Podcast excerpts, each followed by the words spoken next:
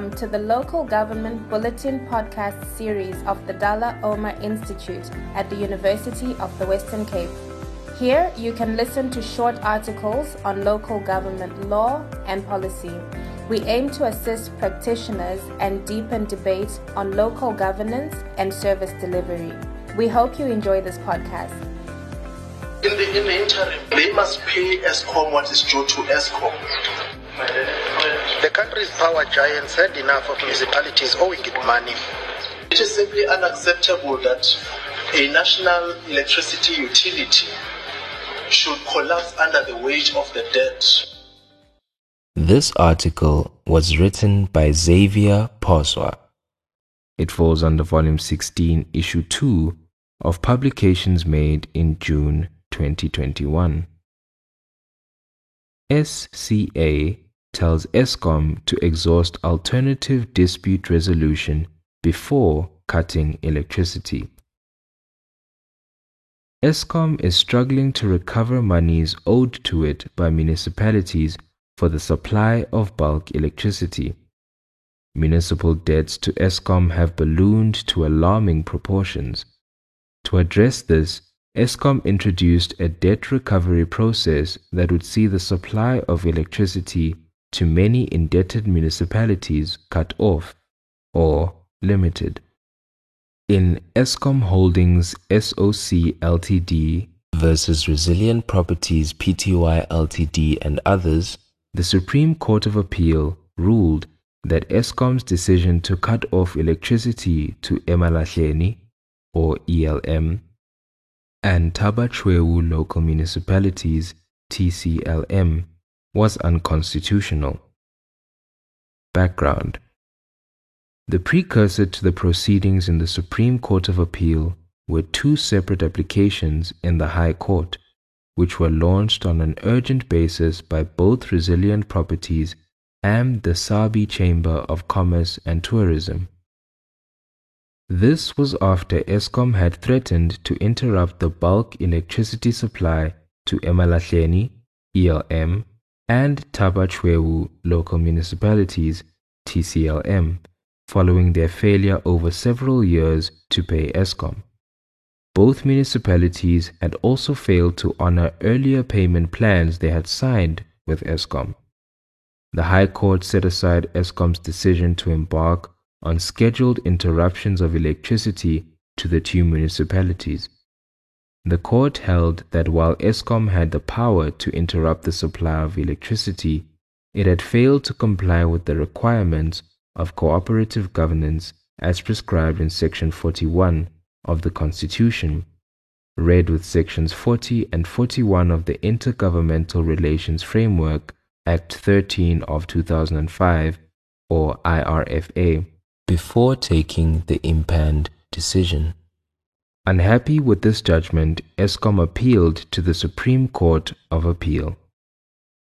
Argument Eskom contended that the IRFA was not applicable because the proceedings in the High Court were instituted by private entities and not by organs of the state. The power utility further argued that even if the IRFA was applicable, this would not directly benefit the applicants resilient properties, and others. It based this on the fact that the three organs of state, i.e., Eskom and the two municipalities, had reached agreements amongst themselves on the amounts owed to Eskom and how they were to be paid off. On the other hand, Resilient Properties argued that it is unconstitutional and unlawful for Eskom to interrupt the electricity supply to the municipalities when the end users have met their payment obligations to the municipalities. They argued that it would have potentially disastrous consequences for the local communities and the local economy, thereby adversely affecting paying customers. They also submitted that Eskom and the municipalities concerned, as organs of state, do not fully exhaust other interventions and dispute resolution mechanisms before resorting to the interruption of electricity supply. Thus, they argued that Eskom failed to comply with the constitutional requirements of cooperative governance as given effect to by the IRFA, particularly given the fact that discontinuing electricity would have catastrophic implications for the municipalities and their residents. Decision of the Court The court had to decide whether Eskom's decision to interrupt the supply of bulk electricity to the ELM and the TCLM could be reviewed, and if so, whether the decision was irrational and unconstitutional. Also, it had to decide whether Section 41 of the Constitution and Section 40 of the IRFA were applicable to the relationship between Eskom and the two municipalities. In other words, the question was whether the power utility failed first to exhaust alternative dispute resolution before approaching the court. The court ruled that the decision by Eskom to interrupt the electricity supply to the two municipalities was unconstitutional. It reasoned that although the two municipalities signed acknowledgements of debt detailing how the debt was to be paid, these acknowledgements mandated Eskom to have due regard to all relevant legislation before taking whatever legal remedies available to it, including the disconnection of electricity supply. The relevant legislation in this context was the IRFA. The court elaborated by holding that municipalities are obliged to provide their communities with basic services, including electricity, while as an organ of state, Eskom bears certain constitutional duties. The relationship between Eskom, ELM, and TCLM is thus more than merely a contractual one. The court stated that this relationship is unique in that Eskom, as an organ of state, supplies electricity to municipalities to secure the economic and social well being of the people. This then, according to the court, brought the relationship within the purview of the IRFA.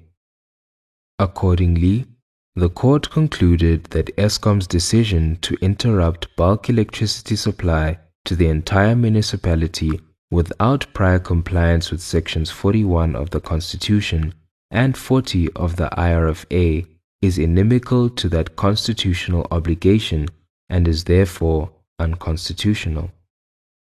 Commentary This is an important judgment for municipalities, Eskom, and other organs of state.